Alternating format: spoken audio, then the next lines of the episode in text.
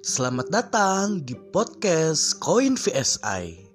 Koin VSI merupakan komunitas investor online yang dibangun oleh Valburi Sekuritas Indonesia.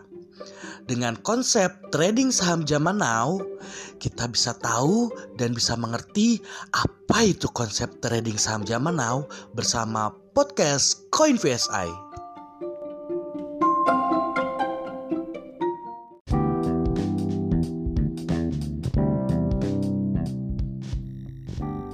Halo sahabat podcast Koin VSI, apa kabar kalian semua? Semoga ketika kalian mendengar episode podcast Koin VSI kali ini, kalian selalu sehat dan selalu diberikan semangat untuk terus berinvestasi di dunia pasar saham. Perkenalkan nama saya Andri dan dalam episode kali ini Andri bakalan nemenin semua sahabat podcast Koin VSI tentang program pemerintah yang namanya Yuk Nabung Saham. Jadi, menurut info yang Andi denger nih ya, jadi either pasar saham itu turun, kalian itu tidak perlu takut kalau nabung saham. Nah, pasti banyak yang bingung sama konsep nabung saham.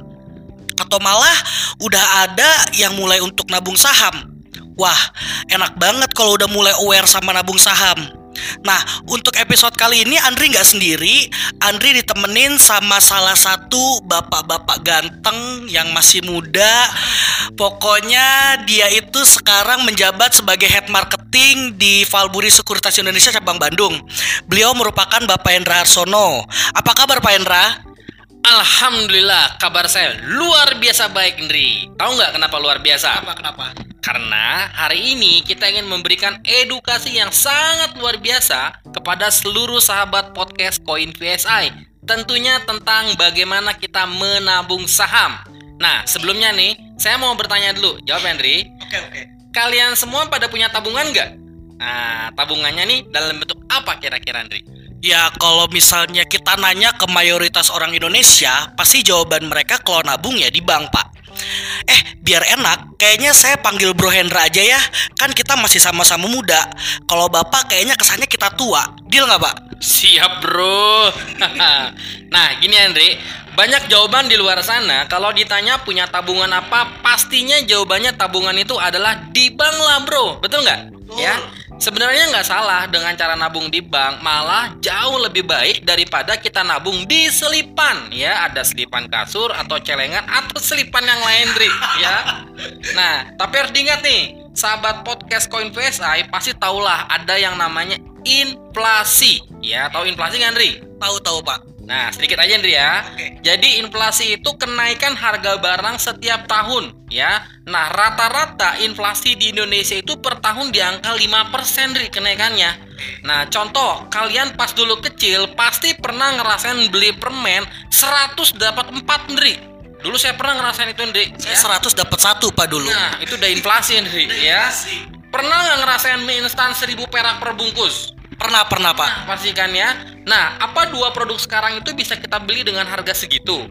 Terus, ketika inflasi terjadi, uang yang kita tabung di bank sebenarnya angkanya ya bertambah, tapi nilainya menyusut. Nah, sahabat podcast uh, Koin VSA ini bisa bayangin sendiri deh. 10 tahun lalu uang 100 ribu masih bisa traktir pacar Ndri buat nonton sama makan di restoran fast food Ndri ya. Nah, kalau sekarang bro ya, paling uang 100 ribu cuman bisa beli tiket nonton. Bayar parkirnya kagak bisa bro. Bener nggak bro? Ya nggak Iya. bisa keluar kita. Nah, terus pulangnya masa nggak ajak makan? Gengsi dong, ya kan? Benar, Nah, kan kalau cewek biasanya udah kenyang tapi hatinya Iya, enggak. benar. Itu gengsi. Ya masa ya udah kenyang alhamdulillah nggak gitu, Ndri, ya. Makanya bro ya sekarang saya pengen ngajak semua pot, eh, semua sahabat eh, podcast Koin PSI buat ngerubah konsep menabungnya. Nah, kalau di bank itu menyimpan uang, betul sekali ya. Namun kalau untuk nabung yang bisa ngalahin yang namanya inflasi tadi, kita harus cari return yang bisa ngalahin inflasi dong, Bro. Ya, salah satunya itu di saham. Itu namanya nabung pintar, brother. Oke oke oke. Bener banget sih bro. Banyak banget orang yang nyepelein yang namanya inflasi. Nanti ya tiba-tiba tua Tiba-tiba mereka ngeluh Sekarang semua mahal Mau beli apa-apa susah. Dulu 100 ribu kita bisa makan enak Sekarang 100 ribu cuma bisa makan nasi tempe doang. Aduh Jangan sampai ya Sahabat podcast Koin VSI jangan sampai kayak gitulah. Oke bro. Jadi gimana sih cara kita buat mulai nabung saham itu bisa dijelasin nggak sih buat sahabat koin VSI yang denger nih? Waduh, tadi bahasanya Bro Andri ini sepertinya curhat dalam curhat, hati yang paling dalam ya, Bro. Ini menggetarkan hati saya nih. Oke, gini Bro ya. Yang pasti nih, yang pasti ya, kalian harus buka rekening efek terlebih dahulu ya atau rekening saham. Tapi harus diingat, Bukannya itu bareng koin VSI setuju, ya. Setuju, ya. Yaitu komunitas investor VSI bersama Valburi Sekuritas Indonesia. Haha, ya. Ya, kalian buka rekening efek. Setelah rekening efek jadi, sahabat podcast koin VSI bisa memilih perusahaan atau emiten yang sahamnya mau kalian beli. Nah, kalau sahabat podcast koin VSI menjadi nasabah kita, Koin VSI memiliki 13 fokus stok ya yang bisa dijadikan pilihan untuk kalian menabung saham. Ya, sekali lagi untuk menabung saham kami punya 13 uh, fokus stok Ndri ya. Yang pasti kita bantu screening nantinya saham-saham terbaik yang bisa kalian pilih untuk bisa kalian tabung. Setelah itu, setiap bulan kalian cukup top up saja atau nabung di saham yang sama dan dengan nominal yang sama, bro. Ya, nggak peduli deh harga sahamnya nanti naik atau turun. Yang pasti, setiap bulan sahabat podcast Coin VSN nabung dengan nominal yang sama dan di saham yang sama. Cuman itu doang kok kuncinya, ya dalam tiga mungkin sampai lima tahun ke depan pasti sahabat podcast Coin VSI akan merasakan keuntungannya ya. Nah, harus dibedain ya, nabung saham sama trading saham. Kalau trading, Coin VSI bakalan kasih tahu momentum kapan harga saham bakalan naik. Wah, menarik nih, Ndri. Ya, kalau nabung sebenarnya sih tanpa beban aja gitu. Oke, ilmu baru ya ini buat sahabat podcast Coin VSI. Jadi jangan cuma tahu nabung di bank doang. Oke bro, tadi kan sempat disinggung yang namanya perbedaan nabung saham sama trading saham. Soalnya banyak di luar sana yang bilang kalau trading saham itu kayak judi lah, terus trading saham itu mumet lah, ternyata kalau kita ngambil konsep menabung saham ternyata nggak serumit itu sih tapi memang sih kita harus tahu dulu nih lebih dalam ya lebih dalam perbedaan antara trading saham dengan menabung saham bisa tolong dijelasin nggak lebih dalam bro Mau sedalam apa nih bro kira-kira bro? Pokoknya paling dalam bro. Dalam ya, pokoknya menohok ya bro ya. Iya. Nah gini bro ya, jadi sebenarnya untuk teman-teman kok sahabat koin VSI yang baru ya, investor baru itu bagusnya adalah menabung karena lebih uh, lebih tenang gitu ya. Tapi bukan berarti kita tidak bisa trading. Jadi gini, walaupun wujudnya sama sama kita beli saham, menabung saham itu dimaksudkan untuk mendapatkan keuntungan yang jangka panjang, Bro ya karena kinerja perusahaan yang bagus kita nilai dulu nih perusahaannya bagus jadi kita tabung untuk jangka panjang. Namun kalau trading saham itu dimaksudkan untuk mendapatkan keuntungannya jangka pendek ya dari fluktuasi harga saham yang sangat sering. Bukan karena kinerja perusahaan tapi lebih karena emosi orang-orang yang ada di dalam market nantinya.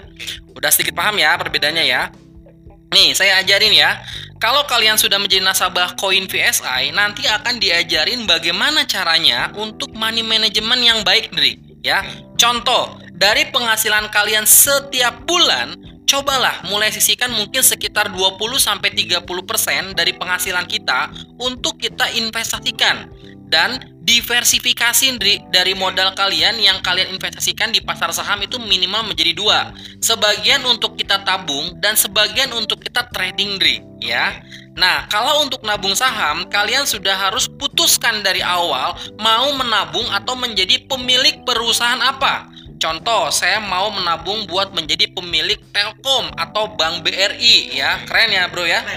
Nah, jadi setiap bulan kalian harus deposit di dua saham tersebut dengan nominal yang sama, Bro. Nah, jika sahamnya turun, ya kita averaging down namanya. Dan yang pasti saham-saham dengan big cap ya, big cap itu punya market yang besar akan memberikan dividen setiap tahunnya.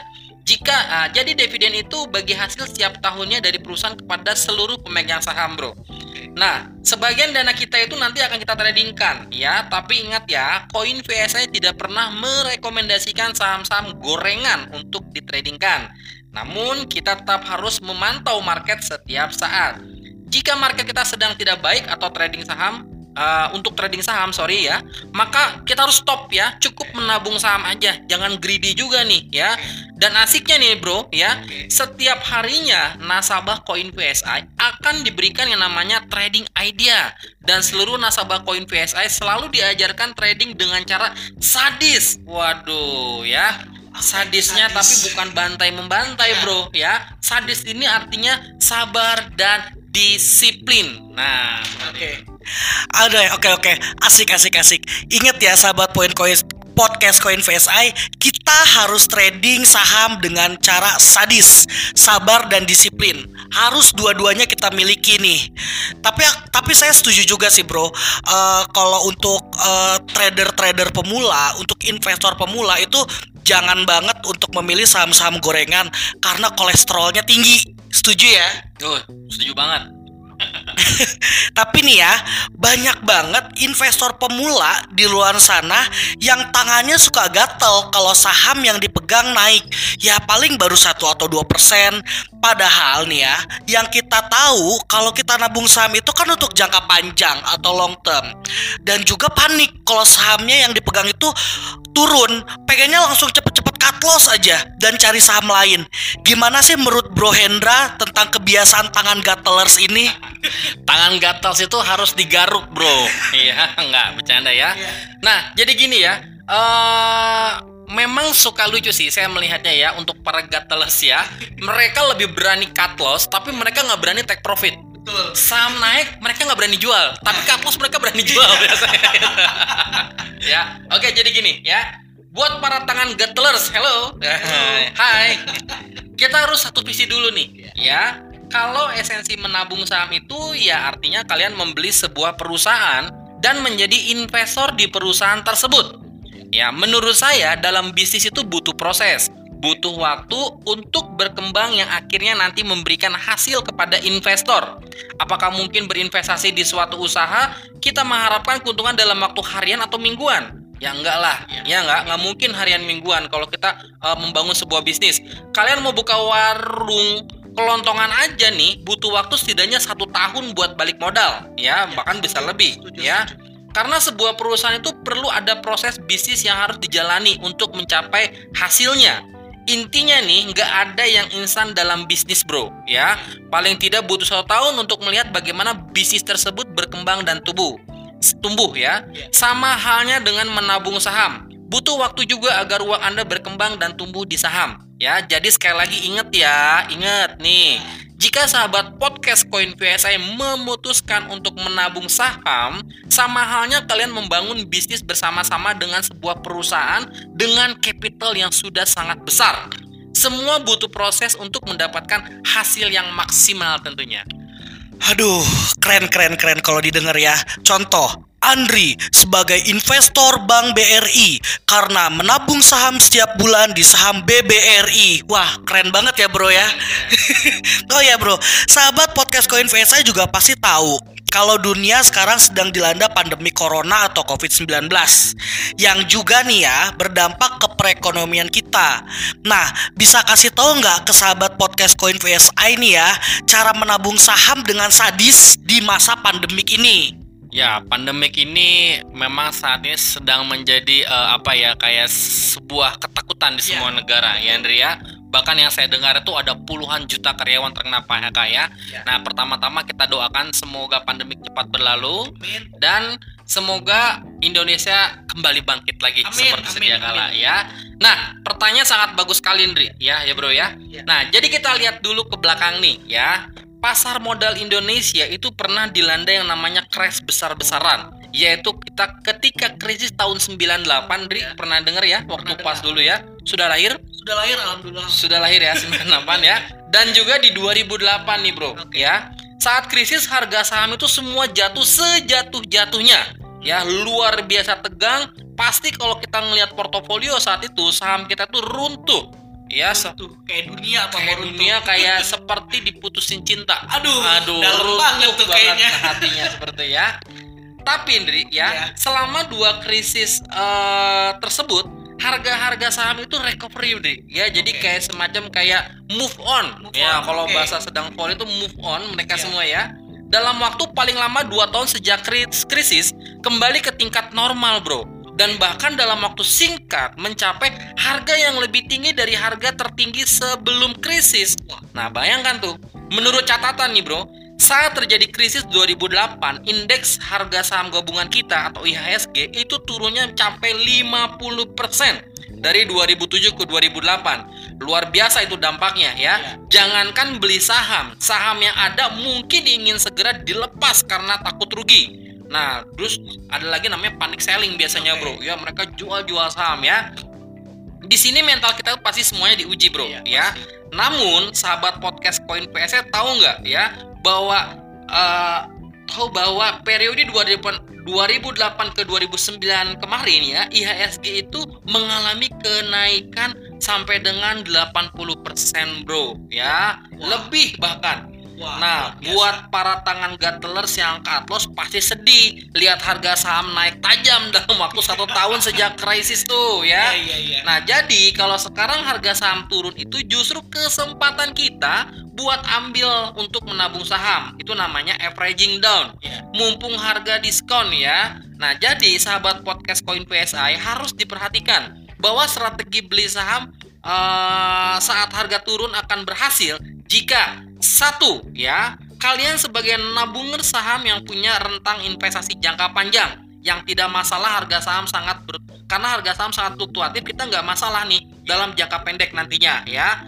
Kedua kalian tahu saham apa yang bagus yang memang kuat secara keuangan dan fundamentalnya sehingga bagaimanapun krisis menerpa perusahaan tetap solid dan keluar sebagai pemenang ya. Ya. nah itu saham-saham blue chip. Nah ya bisa dimasukkan ke dalam kategori ini bro. Di tahun 2020 ini sudah banyak negara yang mengumumkan resesi bro ya. Nah jika resesi berlanjut maka negara tersebut akan jatuh ke dalam palung krisis makanya perekonomian kuartal 3 dan 4 kita itu menjadi penentu apakah Indonesia akan masuk ke jurang resesi atau bahkan skenario terburuknya berujung ke krisis. Kita berdoa semuanya cepat berlalu ya, tidak sampai dengan krisis dan kita doakan semoga pandemi cepat berlalu juga untuk para nabunger saham jangan perlu khawatir ya. Berlebihan tentunya jika kalian menabung di saham blue chip, kalian akan selalu keluar sebagai pemenang. Oke, wah memang bener ya. Yang namanya ilmu saham itu harus selalu kita terapkan dalam berbagai macam kondisi. Terima kasih banyak Bro Hendra atas obrolan yang sangat edukatif Dan pastinya seluruh sahabat podcast Koin VSI dapat ilmu baru tentang yang namanya nabung saham. Nah, untuk kalian sahabat podcast Koin VSI yang mau belajar lebih tentang nabung saham dan juga trading saham zaman now bareng Koin VSI bisa banget nih daftar ke seminar online kita yang selalu diadakan setiap hari Rabu di jam 12 siang dan hari Jumat jam 3 sore. Di sana kalian akan jauh lebih mengenal tentang koin VSI dan pastinya dapat lebih banyak tentang pelajaran tentang investasi di pasar saham. Untuk pendaftaran bisa langsung WhatsApp ke admin kita di nomor 0852 8061 9524. Sekali lagi ya. 0852 8061 9524 bisa langsung chat dan pilih hari yang kalian mau. Dan kita juga lagi ada program giveaway berupa cashback 100 ribu rupiah tanpa diundi dan langsung masuk ke rekening dana nasabah kalian loh. Kalau mau dapetin, kalian harus follow dulu sosial media kita. Untuk Twitter di @coin underscore VSI, Instagram @coin underscore VSI, dan Facebook yaitu Valburi Trader.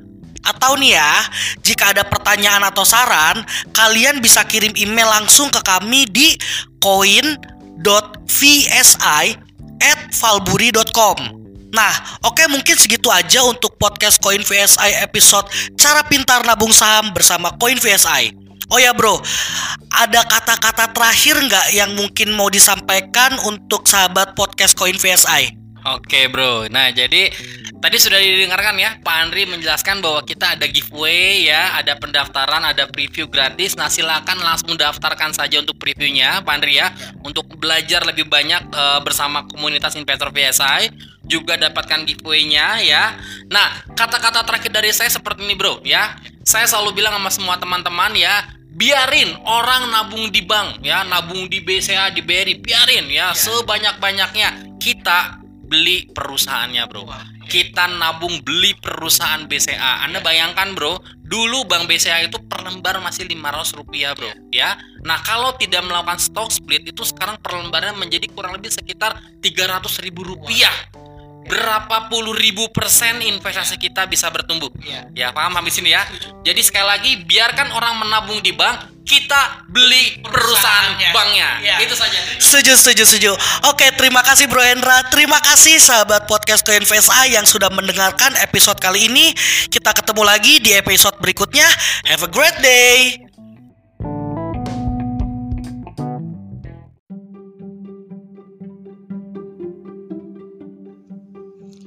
Terima kasih kepada seluruh sahabat podcast CoinVSI yang selalu setia mendengar setiap episode podcast CoinVSI. Semoga episode kali ini bermanfaat untuk kalian. Have a great day.